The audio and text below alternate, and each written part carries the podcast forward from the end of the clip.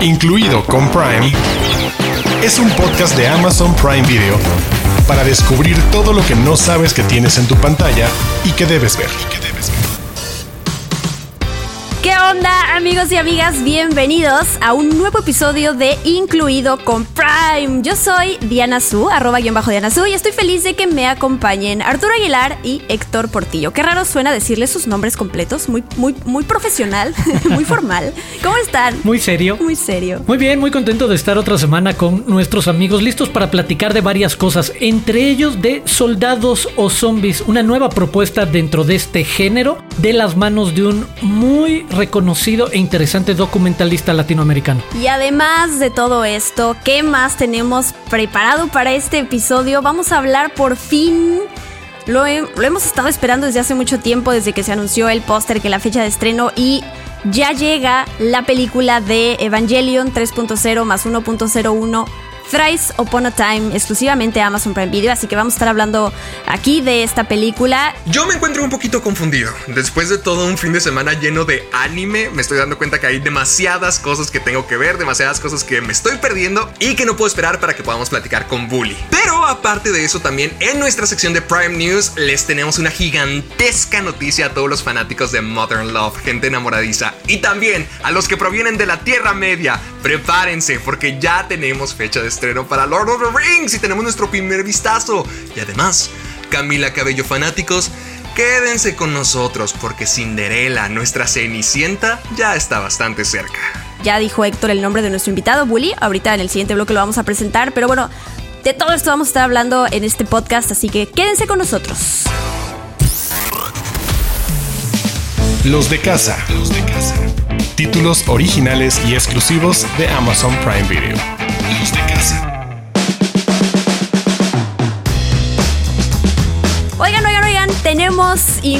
Tenemos especial el día de hoy, gran amigo, eh, con muchos talentos, la verdad, pero hoy está aquí para explotar uno de ellos. Él es mega fan del anime, yo le he aprendido mucho y siempre es un gusto platicar con él. Héctor Trejo, mejor conocido como Bully, ¿cómo estás? Mi Su, ¿cómo estás? Muy feliz de estar aquí platicando con todos ustedes. Eh, Héctor, Arturo, qué gusto estar platicando porque ya se les extraña en estos tiempos en donde tenemos que estar a distancia. Qué emoción que sepan quienes nos están escuchando. Vamos a hablar. El 13 de agosto estrena en México y en el mundo, fuera de Japón, hay que decirlo. Evangelion 3.0 más 1.01 triple en exclusiva por Amazon Prime Video. No vamos a hablar con spoilers, no se preocupen, siempre hay que aclarar eso pero sí queremos compartir un poquito nuestra opinión de lo que vimos y hablar de este fenómeno, porque la verdad es que a mí algo que siempre me ha llamado la atención es que puedes amar Evangelion, puedes no entender Evangelion, puedes haber visto Evangelion un millón de veces y también puedes no saber nada, pero hay algo ahí magnético, enigmático que te llama la atención y que quieres medio entender y sumarte a la conversación. Así que le cedo la palabra al invitado para que nos diga por dónde rayos se empieza a hablar y a amar Evangelion.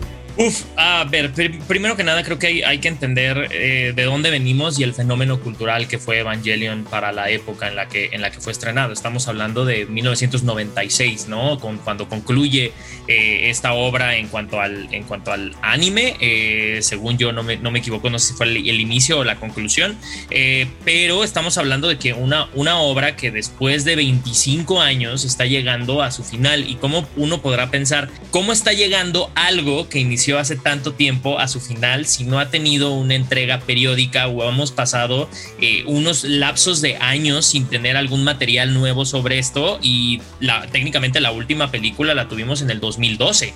¿No? Entonces estamos teniendo después de todo este tiempo una nueva entrega. Y si me dices que Evangelion es de las piezas mediáticas más influyentes en la cultura popular actual, yo diría que sí, más allá de ser un puente para que la gente entrara al anime, porque cabe mencionar que hay muchísimas piezas con las cuales y muchos animes, porque hay que obviamente hacer la diferencia, manga es el cómic que uno podría leer y el anime es la versión adaptada de ese manga a televisión, a veces no hay adaptación, pero sí hay hay varios animes que han sido los puntos de entrada para mucha gente. Incluye piezas como Death Note, por ejemplo, o ya si nos vamos atrás, estamos hablando de, no sé, Robotech, estamos hablando de Massinger Z, estamos hablando de mismo Dragon Ball, que para nosotros fue esa pieza cultural que nos adentró a decir, hoy sabes qué, ¿y esto qué es? ¿No? Cabe mencionar que también en México eran vistas como caricaturas.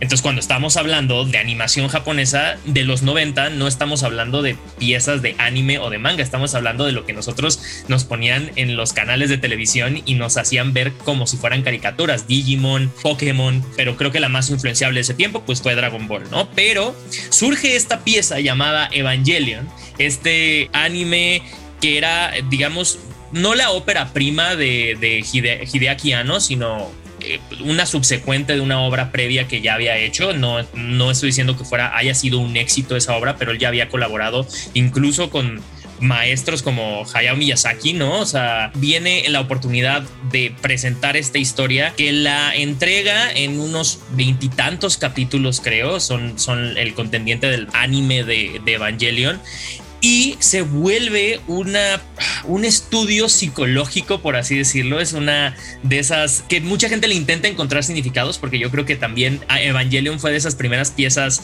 que la gente empezó a hacer todas las teorías habidas y por haber. O sea, si estamos hablando de cultura pop, era qué significa Evangelion, ¿no? Y creo que esa es la pregunta que todos tenemos siempre, ¿no? ¿Qué significa esto? ¿Qué es esta cosa que estamos viendo? Y ya cuando la diseccionas más allá de los simbolismos o más allá como de las cosas que puedas encontrar como claras referencias al árbol de la vida, claras referencias al cristianismo o al judaísmo, o sea, sí tiene todas esas cosas, Evangelion, pero más allá de Evangelion es una pieza que conecta con los adolescentes y con los que en ese tiempo ahora son adultos pero eran adolescentes como una pieza de coming to age, de maduración, de encontrar tu lugar en el mundo, de responderte a todas esas interrogantes que cuando uno es joven tiene tan metidas y creo que las, las películas evolucionan de ello para, para ampliar mucho más. Eh, sobre todo yo creo que hay que reconocer Evangelion como una pieza autoral porque Hideaki Anno, en el tiempo en el que hizo el anime de Evangelion, tiene un, principio y un fin que deja muy claro la evolución de este ser humano, este artista que hizo, si dijéramos que las películas de Hayao Miyazaki tienen su sello personal, pues Evangelion tiene su propio sellito marcado de, de una evolución a nivel personal y justo el mismo Hideaki Anno, él habla de cuáles son las partes que menos le gustan y claro, son las partes en las que él se identifica. De hecho, hay una entrevista hablando de Evangelion eh, triple, por así decirlo, para esta nueva película. Hay una entrevista en donde él le preguntan, oye, ¿qué, ¿qué tan importante sientes que tu figura ha sido tan relevante en la industria del anime que la cambió por completo? Y él dice, no me gusta porque siento que le pude haber hecho daño a muchas personas. O sea, si toqué a personas y les hice algo bien y les dejé un buen mensaje bien, pero seguramente hubo personas a las que les destruí la vida con esta pieza tan personal. Bully, pregunta importante. ¿Es necesario ver las películas previas antes de ver esta nueva película? Claro, sí se necesitan ver las películas anteriores, sí es necesario. Entonces, el 13 de agosto que salgan todas las películas, que en este caso es eh, para hacerles una recopilación, es Evangelion 1.1 no está solo, Evangelion 2.22 no puedes avanzar y ahora, eh, bueno, Evangelion 3.33 tú no lo puedes rehacer. Las tienen que ver esas en orden después de haber visto el...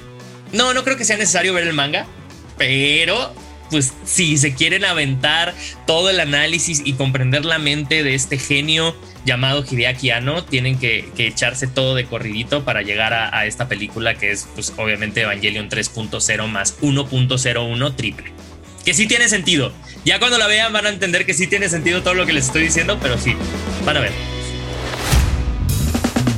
Arturo, me atrevo a preguntarte, ¿tú qué sentiste al ver esta película más reciente? Tu contexto es diferente al, de Bully, hay que eh, remarcar eso, porque a lo mejor es mucho más reciente y lo estás viendo desde otro lado. Al final cada perspectiva de cada espectador es diferente. Entonces, para ti qué significa Evangelion, esta última película y todo este fenómeno. Totalmente, y de hecho hay una parte que conecta con lo que quiero compartir, con una curiosidad que quiero que Bully nos, comparta, una pregunta que quiero hacerle y es tal cual, mis referencias de anime son una entrada mucho más, como dice Bully, por una parte las caricaturas de los 80, yo soy de la generación más Massinger Z, por supuesto que la vi en mi casa todo el tiempo, y por la parte cinematográfica, Estudio Ghibli, Hayao Miyazaki. Pero esta parte, sabes, de futuros distópicos en donde tecnología se mezcla con otros, no había sido, es totalmente un terreno en el que soy enormemente ignorante, pero ahora que me asomo y me aventé la tetralogía y demás, me parece fascinante y parte de lo que quiero comentar y, y que me cuente un poco Bully desde la experiencia de alguien que conoce más, es precisamente esto que dice al final y de la experiencia de la cuarta. La cantidad de temas que te pone en la mesa la película, todas las películas en conjunto, cada una de las películas por separado, para mí es esa provocación casi filosófica, intelectual de a lo mejor la cachas por eh, la idea de identidad, de pertenencia, la idea de sacrificio, la idea de familia, la idea de universo, ¿sabes? Hay como tanto espacio tan rico para que cada quien encuentre, como dices, en un momento importante del coming of age, además conectes que ahí hay campo fértil para que cualquiera se eche a andar. ¿Cuál fue para ti el tema o la idea que más te cachó en su momento y que dijo que dijiste de aquí soy necesito seguir viendo a dónde lleva estas ideas Uf, eh, definitivamente eh, el personaje principal Shinji es un sobre quien gira la historia o sobre quien eh, digamos que surgen y se bifurcan todas estas líneas para conocer desde a Asuka a Rei a bueno absolutamente todos los personajes. No quiero igual adelantar nada acerca de la trama pero creo que Shinji es el es el es el factor, me identifico mucho con él.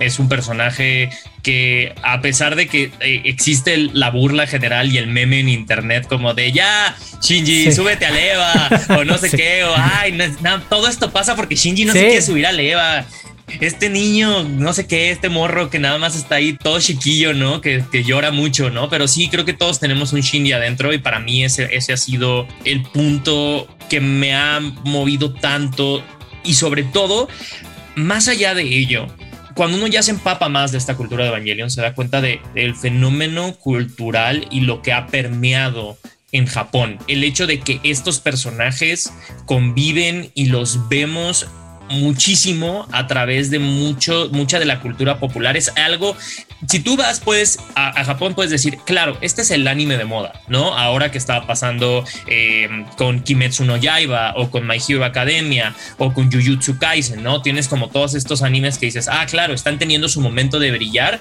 y ahorita les está yendo súper bien, ¿no? Y los ves en todos lados. Pero Evangelion nunca ha dejado de estar estos personajes se volvieron tan parte de la cultura japonesa que forman una parte de su radiografía a nivel cultural y a nivel pop en el sentido en el que los ves anunciando ropa, anunciando productos, que la comida de no sé qué, que el, reloj especial, que el celular, el decir, ¿en qué momento estos personajes que los ves sufriendo tanto durante todas estas películas, estas cuatro películas donde los ves creciendo, madurando, aceptando, convergiendo, pasando por tantas fases psicológicas de aceptación y de redención, pasan a ser estos personajes que se vuelven parte de la cultura popular japonesa. Y sobre todo hay algo que quiero rescatar de lo que dice eh, de lo que dice Hideaki y él dice es que yo quiero o mi intención es presentar la vida en Japón presentar la vida cotidiana en Japón, a pesar de utilizar el género de ciencia ficción, a pesar de utilizar eh, robots gigantes, a pesar de abarcarse y meterse en tantos géneros, él dice que yo quiero presentar historias de la vida cotidiana y, eso nos hace resonar como audiencia. Entonces, para mí eso es lo que ha hecho resonarme Evangelion en, en todo el corazón, porque sí ha habido piezas que me han que me han vuelto loco en cuanto, en cuanto al anime, ¿no? Hay, hay muchísimos muy relevantes a la fecha y a nivel contemporáneo se está haciendo y se está reconociendo el anime, ¿no? Tenemos todas estas películas como Your Name que están dando mucho, muchísimo de qué hablar, ¿no? Pero creo que no hay una pieza tan importante a nivel cultural como el cierre de Evangelion. Justamente, Bully, quería preguntarte acerca de lo que mencionas de los personajes y de la vida en Japón, porque a mí me ha tocado ver cómo Evangelion es un anime de mechas, de robots gigantes, pero realmente tiene muy poco que ver eso, realmente cómo se enfocan más en la depresión de Shinji. por ejemplo, algo que siempre dicen del final de Evangelion que no se entiende, de cuando todos, ya sabes, están bien hechos, Shinji, del reconocimiento, de esa clase de cosas. A mí me llama mucho la atención cómo cómo es que la salud mental, sobre todo en un país como Japón, que hemos escuchado las historias, cómo es que la salud mental aplica a Shinji, aplica en esta historia, cómo se interpreta en una historia de robots gigantes, de monstruos distintos y que están destruyendo toda la ciudad, cómo es que se vuelve algo mucho más profundo que solamente, ah, monstruos gigantes peleando como robots, porque por ejemplo a Arturo le tocó vivir con Massinger Z y a mí, francamente, nunca me llamó ese, ese aspecto del anime. Me gusta el anime, a lo mejor mis gustos son demasiado básicos, pero ahorita todo con lo que mencionaste de Evangelion y acerca de la vida en Japón, de la vida de la, de la, de la realidad que se vive del otro lado del hemisferio, quisiera saber cómo es que la salud mental juega un rol dentro de un anime como este. Uf, yo creo que es, eh, simplemente ver igual. O sea, al final creo que recaía lo mismo, ¿no? El eh, Evangelion es, un, es una pieza de arte eh, autoral completamente y ver la vida de Hideakiano es un referente de la importancia de hablar de la salud mental. Es una persona, es un artista. Yo creo que lo, dejamos ahí. Es un artista con, con sus dilemas. Es un artista que paró la producción de esta película durante unos buenos años. Mm, dirías que entonces Evangelion es esa clase de historias y de animes que te marcan, ¿eh? hay un antes y después y te cambian la vida. Definitivamente. Qué increíble, Bully. De verdad, no voy a negar que se me pone la piel chinita de escucharte, de escuchar esa pasión y cómo lo transmites, porque es, eso es lo que hace a este tipo de, producciones que trasciendan el, el tiempo, ¿no? La manera en que conectamos. Sé que se nos acaba el tiempo para hablar de Evangelion, nunca va a ser suficiente, pero bueno, ya, ya tendremos otras oportunidades para hacerlo. Yo solo quiero mencionar que esta última película, estrenó hace meses en Japón y celebramos aquí además que no sabíamos si iba a llegar, no sabíamos quién la iba a traer, qué iba a pasar con este estreno, que sí, que no, y de repente se lanza la fecha en Amazon Prime Video, la recuerdo, 13 de agosto. Estrenó hace meses en Japón y llegó a ser la número uno este año en taquilla. Hasta ahora ahí está, compitiendo además en la taquilla mundial con películas como Demon Slayer, Mugen Train, como El viaje de Shihiro, Titanic, Frozen y Your Name, que están en, en los primeros cinco lugares en la taquilla de todos los tiempos. Y ahí va esta, ¿no? Que estrenó este mismo año. Y nada, ya mencionamos la parte de mental, la parte de acción. Sí es un anime que tiene mucho para dar. Le invito a la gente a que utilicen el hashtag incluido con Prime para que nos digan sobre su emoción, qué les genera Evangelion, lo que quieran decirnos y compartir con nosotros. Los, vamos a, a, escuchar y leer felices. Y recordarles, ¿no? Que este estreno lo encuentran exclusivamente en Amazon Prime Video y que van a encontrar las películas pasadas con las voces además originales en japonés y traducida a un montón de idiomas. Así que si eso no es de celebrar, no sé qué es, ¿no? Está de verdad que qué increíble que tengamos la oportunidad y que al final cada quien es de su casa, pero después compartiendo la emoción, las lágrimas y eh, tal cual, pues lo que nos deja el legado de este fenómeno después de tantos años. Desde las profundidades. Joyas dentro de Amazon Prime Video. Así es, pero ¿saben qué? Además de estar platicando aquí sobre esta última película de Evangelion, tenemos dos recomendaciones más que hacerle a la gente, dos animes más, mucho menos densos, si queremos verlo de ese lado, aunque sí por la cantidad de cosas que hay que ver para poder entenderlos. Evangelion hay que ver muchas cosas antes, estos dos de los que vamos a hablar, Promare y Ghost in the Shell específicamente, que están en el catálogo de Amazon Prime Video. Los temas son densos, pero no la cantidad de cosas que hay que ver para poder entrarle, a eso me refiero. Así que van. Ok, Bully. No, iba, a decir de Promer, ¿no? Se me hace que tiene una, eh, a nivel visual, una estética súper atractiva, ¿no? Creo que es como, yo, yo no sé si la, si la siento como, como una fusión extraña entre, y digo, Héctor, yo sé que eres súper fan también como de la escuela de las caricaturas y Cartoon Network y todo este rollo, y siento que tiene como, yo la veo y digo, es que esto eh, parece eh, hecho como una pieza americana, pero no deja de ser animación japonesa. ¿Tú qué dirías con animes como estos, Bully? Porque definitivamente en cuanto empecé a ver Premiere, sí me quedé pensando, wow, esto no es lo que usualmente yo conozco como anime, sobre todo porque hay una combinación con el 3D, con el CGI y el 2D de una manera bastante, bastante impactante y colorida. Es normal porque, por ejemplo, yo nunca he visto, yo he visto animes básicos, ya lo mencioné, pero algo como Premiere sí me sacó de onda increíblemente. Esto es lo que usualmente podemos encontrar dentro de la animación japonesa cuando se trata de películas de anime. Ah, definitivamente, ya las técnicas están bastante avanzadas. Digo, incluso eh, eh, Hayao Miyazaki con eh, Estudio Ghibli se atrevieron a lanzar una película hecha completamente en animación, ya sin la, sin la técnica tradicional del dibujo sobre el dibujo, de, completamente dibujado a mano, ¿no? cabe mencionar también, Evangelion es una película que está actuada y está animada sobre las actuaciones en live action de, actores. Lo tienen como referencia. Eh, sí, exacto. Entonces, eh, claro, estamos ahorita sobre esta nueva eh, olita y obviamente porque esto ha abaratado más el costo de producción de eh, la animación japonesa. Por ende, hoy en día, pues eh, ahí va a haber un, punto importante. Cada vez vamos a empezar a ver más estas, estas fusiones que están muy interesantes. Yo sé que Arturo tiene algo que, que, decirnos acerca de eso. No, no, no. De hecho, era aprovechar para brincar a la otra recomendación que conecta con estos fenómenos que nacieron en los 90 y que se trata de Ghost in the Shell. Otra de las grandes referencias del anime de los 90 con un universo propio, con una estética visual propia y que y después obviamente ya bastante, pasadas más de una década y cacho, tuvo su versión live action polémica, para algunos les gusta un poco más que la otra, pero creo que sí, para la mayoría la gran referencia es ese clásico, ese original de los 90 de Ghost in the Shell.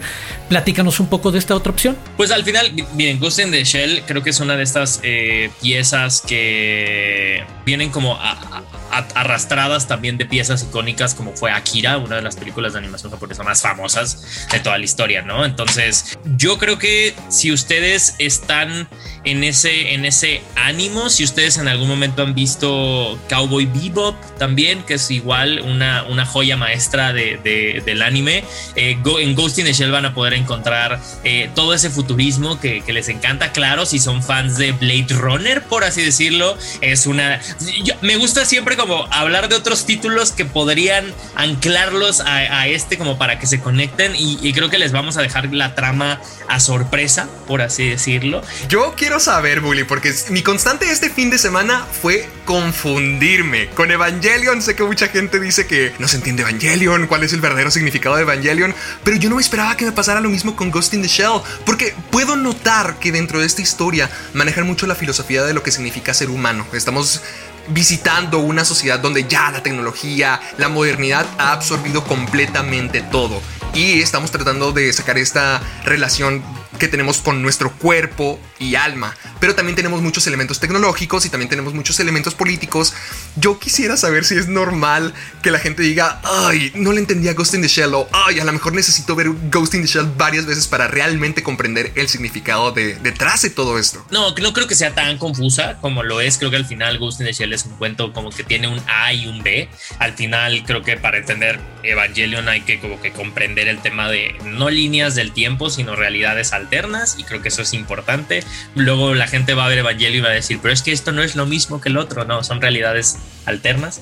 Eh, y eh, Ghost in the Shell, pues, eh, no, se me hace que es una de esas piezas que, que tiene, que, es como muy fast forward a lo que, a lo que va con, con el mensaje y creo que lo tocaste muy bien, ¿no? Es como redefinir qué es ser humano.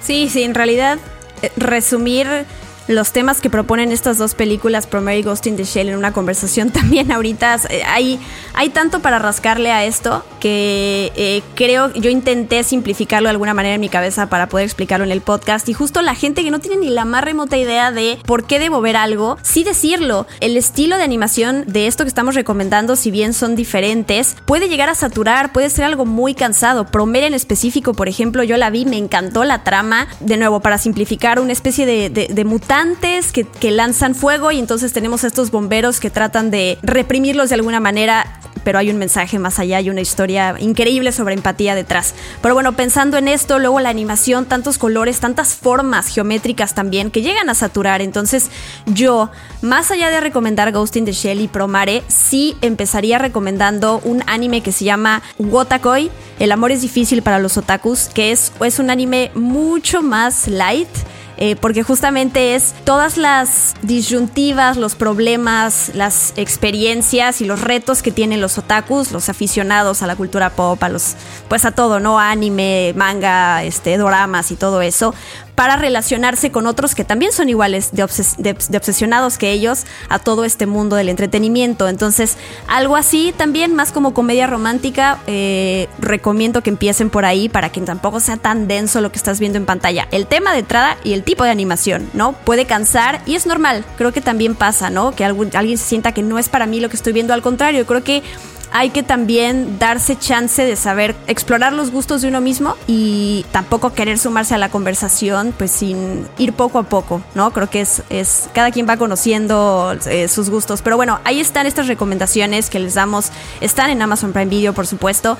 Y nada, si alguien que nos está escuchando no tenía idea, no había empezado en este mundo del anime y le llamó la atención alguna de nuestras recomendaciones, por favor díganoslo porque hicimos bien nuestro trabajo, si lo logramos. Bully, muchísimas gracias, no solo por la buena onda siempre, por todo el contenido que llevas en la cabeza y que compartes con nosotros.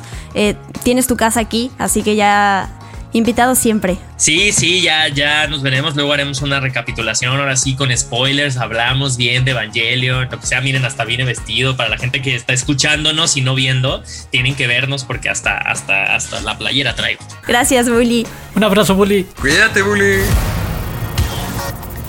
Close Up. El invitado de la semana.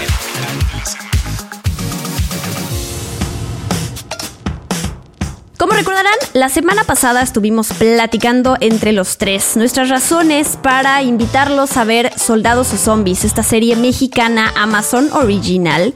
Y en esta ocasión vamos a seguir la conversación sobre esta serie, pero con uno de los creadores de Soldados o Zombies y showrunner que es Nico Entel. El querido Arturo tuvo la oportunidad de platicar con él para preguntarle sobre el detrás de cámaras de esta serie, así que les dejamos la entrevista a continuación. Y estamos en entrevista con Nico Entel, el creador de documentales y series, la mente detrás de Soldados o Zombies, este Amazon Original que ya está disponible a partir del 6 de agosto, estos ocho episodios. Nico, muchas gracias por estar aquí con nosotros en Incluido con Prime. Cuéntanos un poco de qué trata la serie. Ponnos en el terreno de cómo es que se te ocurrió esta serie cuando escuchamos la idea Soldados o Zombies. Antes que nada te cuento que, yo siento que somos un monstruo de tres cabezas. Estoy yo, que, tuve la idea original y fui el showrunner, pero trabajé en equipo con, Miguel Tejada Flores, que es un, un, un, escritor de mucha trayectoria, entre otras cosas escribió La venganza de los nerds, y tomamos una decisión muy fuerte desde el principio, que fue contratar a un solo director para que dirija los ocho episodios, que es Rigoberto Castañeda de Kilómetro 31. Entonces el, el punto de vista de Rigo también es muy fuerte eh, y, trabajamos los tres muy bien en equipo. Y, la idea se me ocurre casi en broma. Yo estaba trabajando hace muchos años con el hijo de Pablo Escobar en Pecados de mi padre y me contó una historia que él estaba escondido en lo profundo de la selva colombiana eh, y había helicópteros sobrevolando una noche en la cabaña donde estaban y no podían usar luces. Entonces estaba iluminados con luz de vela y era un niño y los encargados de cuidarlo, sus niñeras, eran los guardaespaldas de su padre. Y no tenían nada que hacer esa noche, entonces el único elemento que tienes para jugar son pelas, ¿qué haces? Pues espiritismo. Y entonces me pregunté, bueno, ¿qué hubiese pasado si Pablo Escobar hubiese hecho espiritismo y hubiese funcionado? Y así empezó una reacción en cadena que, terminó con esta situación de, zombies en la frontera, del lado gringo. Además, como yo me siento un poco responsable de haber empezado este monstruo de las narcoseries, porque a partir de, de Pecados de mi padre sucedieron otras muchas cosas, también tenía ganas de hacer algo que sea como una bomba atómica al género, que después de esto nadie pueda hacer nada por lo menos por una década, ¿no? Oye, precisamente en ese lado de provocación que pone en la mesa la serie, creo que lo haces en diferentes terrenos, o corrígeme, también la forma en la que te apropias de la idea del zombie es un poco sui generis, es, me parece incluso que los pones en un terreno en el que tendríamos que identificarlos como una clase de héroes con una misión particular, no precisamente el canon que conocemos de cómo se usa al zombie. Exactamente, eh, y, hay varias cosas en esa dirección que mencionas. en primer lugar, es que la serie transcurre en Estados Unidos, no transcurre en México, la gran mayoría. Eh, porque siempre aparte nos pasamos la vida preguntando quién es el narcotraficante más grande de México, pero nunca nos preguntamos quién es el narcotraficante más grande de Estados Unidos.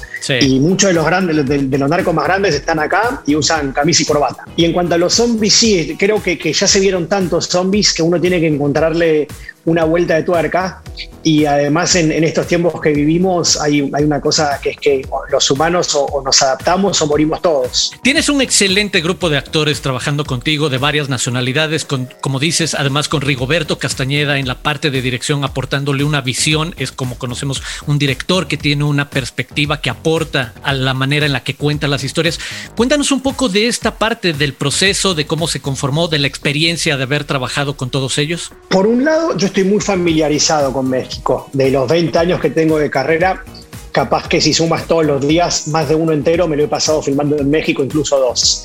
Pero por el otro lado, al no vivir en México, no estoy influenciado por el Star System mexicano. No sé quién es más famoso, no sé quién vende tickets. Conté con el apoyo de Amazon que realmente nos dejaron castear al mejor actor para cada papel. La forma de conseguir excelentes actores, incluso para los papeles más pequeños, es escribiéndole grandes escenas. Porque incluso si tienes un, actor que solamente va a trabajar dos o tres días, que está acostumbrado a ser protagonista, pero le mandas una escena que se muere de ganas de hacerla, pues va a venir esos dos o tres días y trabajar contigo. Y hay una parte también muy importante dentro de la serie y es la música. Trabajaste con Herminio Gutiérrez en la supervisión musical, pero también sabemos muy bien que te encanta la música, que eres un apasionado. Es parte importante de tu carrera. Cuando recordamos tan solo el año pasado Rompan Todo, este fenómeno de serie que arrastró la conversación en todo Latinoamérica. Cuéntanos un poco en este caso de esta mezcla musical que eliges para Soldados o Zombies. La serie tiene música original y tiene también música licenciada. Para la música original, Herminio me recomendó a Cristian Basso, que es eh, un, músico del rock argentino, como referencia es uno de los fundadores de una de mi banda favorita, La Portuaria, y también tocó mucho con Gustavo Cerati. Y con Herminio nos pusimos el objetivo de hacer una música que, que tenga esa cosa de género y heroica, pero que al mismo tiempo suena, suena muy contemporánea, que tenga una orquestación grande, pero que sea electrónica la orquestación y que no sean oboes tradicionales, por ejemplo.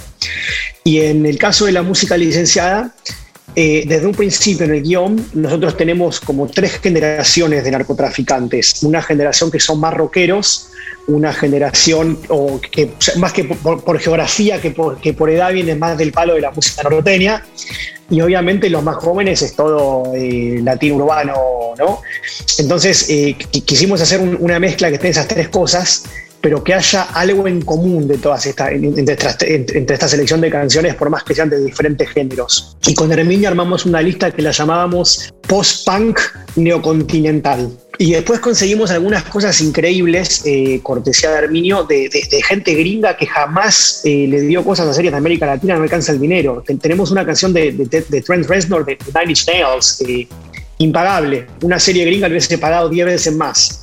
Tenemos también una canción de T-Rex eh, con eh, Ringo Starr y Elton John de invitados. Y hay un montón de, gente mexicana, tanto de mi generación como más jóvenes, ¿no? Molotov, Control Machete, el Alemán, La Riblada, etcétera. Cuéntanos la parte del reto, tengo interés por saber el reto para ti a lo largo de tu carrera como documentalista, como la parte central quizás de tu trabajo en una etapa, ¿cuáles fueron los retos? ¿A qué te enfrentaste ahora que conduces toda esta megaproducción, una serie con muchos más capítulos, tienes otras herramientas para contar la historia de otra forma, otro tipo de apoyo.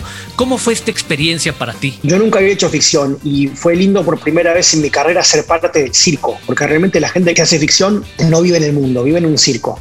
Son 200 personas que van todas juntas a Durango en este caso y duermen todas en dos o tres hoteles y solamente conviven con estos dos o tres hoteles y se enamoran y se van juntos de noche y juegan al fútbol en los tiempos libres.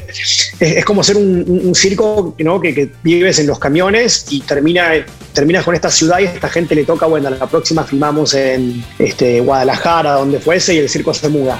Nico, muchísimas gracias por estos minutos y muchas felicidades por tu trabajo y por Soldados o Zombies. Al contrario, y a la gente, porfa, miren la serie, es muy divertida. Todo lo que dijimos de política además está escondido, no hace falta. Eh, los efectos especiales más grandes que jamás vieron en la historia de América Latina, la gente de Olin en México que trabaja mucho con Hollywood, que hicieron Suicide Squad y Godzilla, la verdad que, la sacaron del estadio, hicieron el gol de tijera de Hugo Sánchez, son maravillosos. Nico, muchas gracias y no se pierdan este Amazon Original. Prime News. Noticias calientitas de Amazon Prime Video. Finalmente se anuncia la fecha de la segunda temporada de El Juego de las Llaves, que será el próximo 16 de septiembre. Regresan todos los personajes de la temporada anterior y se suman otros nuevos para hacer la prueba más electrizante y mucho más caliente, como Laura León, Bárbara López, Antonio Fortier y Alejandra Guzmán. Serán ocho episodios que se estarán estrenando por entregas del 16 al 30 de septiembre. Si todavía no has visto la primera temporada, ahora es cuando, porque estará disponible completamente gratis, sin necesidad de suscripción, dentro de la app de Amazon Prime Video del 3 al 9 de septiembre. Prime News. Les tenemos otra Super Prime News se acaba de compartir la fecha de I Know What You Did Last Summer y será el próximo 15 de octubre para que la apunten. Si son fans de los thrillers y les encanta sufrir, prepárense porque es una serie de 8 episodios llenos, llenos de terror que solo podrán ver por Amazon Prime Video. Los episodios serán lanzados cada viernes, así que ahora ya saben cuál va a ser su plan cada viernes del 15 de octubre al 12 de noviembre. Manténganse pendientes porque muy pronto, obviamente, vamos a hablar más de esta serie que seguramente nos va a tener a todos al filo del asiento. La muy esperada segunda temporada de Modern Love se estrena este 13 de agosto para todos los que son fans de esta serie que mezcla reflexiones sobre relaciones y sentimientos y emociones con una carga optimista pero también realista y que ha sido un producto que nació en el New York Times como columna y luego fue podcast y ahora es serie. Ya pueden ver la primera temporada y por supuesto desde el 13 de agosto la segunda temporada Modern Love en Prime Video. Prime News. Fanáticos de la música, de los cuentos y de las princesas, les dejamos saber que ya está disponible desde hace unos días el tráiler de Cinderella, una nueva versión con Camila Cabello de la clásica historia de Cenicienta. Para todos aquellos que han sido fanáticos de esta clase de cuentos, prepárense porque va a ser algo muy distinto, muy diferente y va a contar la historia de una princesa que no necesita esperar por un príncipe para cumplir todos sus sueños. Se va a estrenar en Amazon Prime Video este próximo 3 de septiembre y espero que podamos platicar de ella muy pronto aquí en Incluido con Prime. Prime News. Salió la primera imagen de la serie del Señor de los Anillos y se anunció por fin la fecha de estreno. Anótela en sus calendarios 2 de septiembre de 2022. La serie se va a centrar en la segunda edad de la Tierra Media y vamos a ver a personajes conocidos y nuevos. Incluido con Prime es un podcast de Amazon Prime Video. La recomendación que traigo para ustedes esta semana es de un director del cual durante mucho tiempo no fui fan. Cuando hablaba de Stanley Kubrick, mi mayor referente siempre fue El Resplandor. La frialdad, la falta de desarrollo con sus personajes, eh, incluso teniendo el libro como un referente, me dejó un muy mal gusto por Kubrick por un tiempo. Ahora he aprendido a valorar a este hombre por quien verdaderamente es. Y la película que me hizo cambiar mi parecer, y creo que todos deberían de ver, se llama Lolita. La cual viene directamente desde las páginas de un libro y que tuvo una readaptación en el 97 por parte de Adrian Lyne. Pero mi favorita siempre será la del 62 por su forma de tratar una historia tan oscura y desagradable. Verán, la historia nos presenta a Humbert Humbert, un profesor de literatura a punto de comenzar un nuevo ciclo escolar en una nueva ciudad y busca un lugar donde rentar, un lugar para poder quedarse en él. La casa de una viuda es donde encuentra una nueva habitación y también al amor de su vida, Lolita, una niña de 14 años que despierta pasiones profundas y prohibidas dentro de Humbert, quien claramente no tiene 14 años. Suena muy macabroso, suena muy sucio y es una de las mejores comedias negras de Stanley Kubrick. Creo que muchos prefieren la versión de Line, quien le da más volumen a los personajes y no huye de la naturaleza horrorosa de la historia, de un pedófilo que se obsesiona con una niña de 14 años. A mí me gustan ambas versiones, pero lo que hace triunfadora a la versión de Kubrick es cuán retorcidamente gracioso todo esto es. Todas las mujeres siempre se derriten por Humbert, sin importar a dónde vaya y a dónde huya con su low, con su lolita. Todas se tiran ante él. Y este hombre nomás quiere a una. Su máxima ninfa, su gran amor, Lolita, la cual es una víctima que no tiene dificultad alguna para convertirse en victimaria. Claro que en casos como estos uno se preocupa por el niño siempre, pero ¿qué tal si este niño está consciente de todo? Que fuera un sociópata manipulador, que se aprovecha de algo ya deforme por sí mismo. Es un caos de manipulación, drama, comedia y horrores sociales que me enamoró del cine de Kubrick y que puedes ver ya mismo si rentas en Amazon Prime Video. Hemos llegado al final de este podcast. Muchas gracias por acompañarnos. Arturo, Héctor, siempre es un placer. Muchas gracias a ti, Diana Su, y por supuesto a quienes nos escuchan. Los invitamos a que cada semana bajen o descarguen este podcast y a que sigan a Prime Video MX en sus redes sociales. Yo soy arroba Aguilar Arturo, Arturo Aguilar. Ahí podemos continuar la conversación con el hashtag incluido con Prime. Ay, Diana, fue un placer. Arturo, igual como cada semana. Qué otaku me siento este día.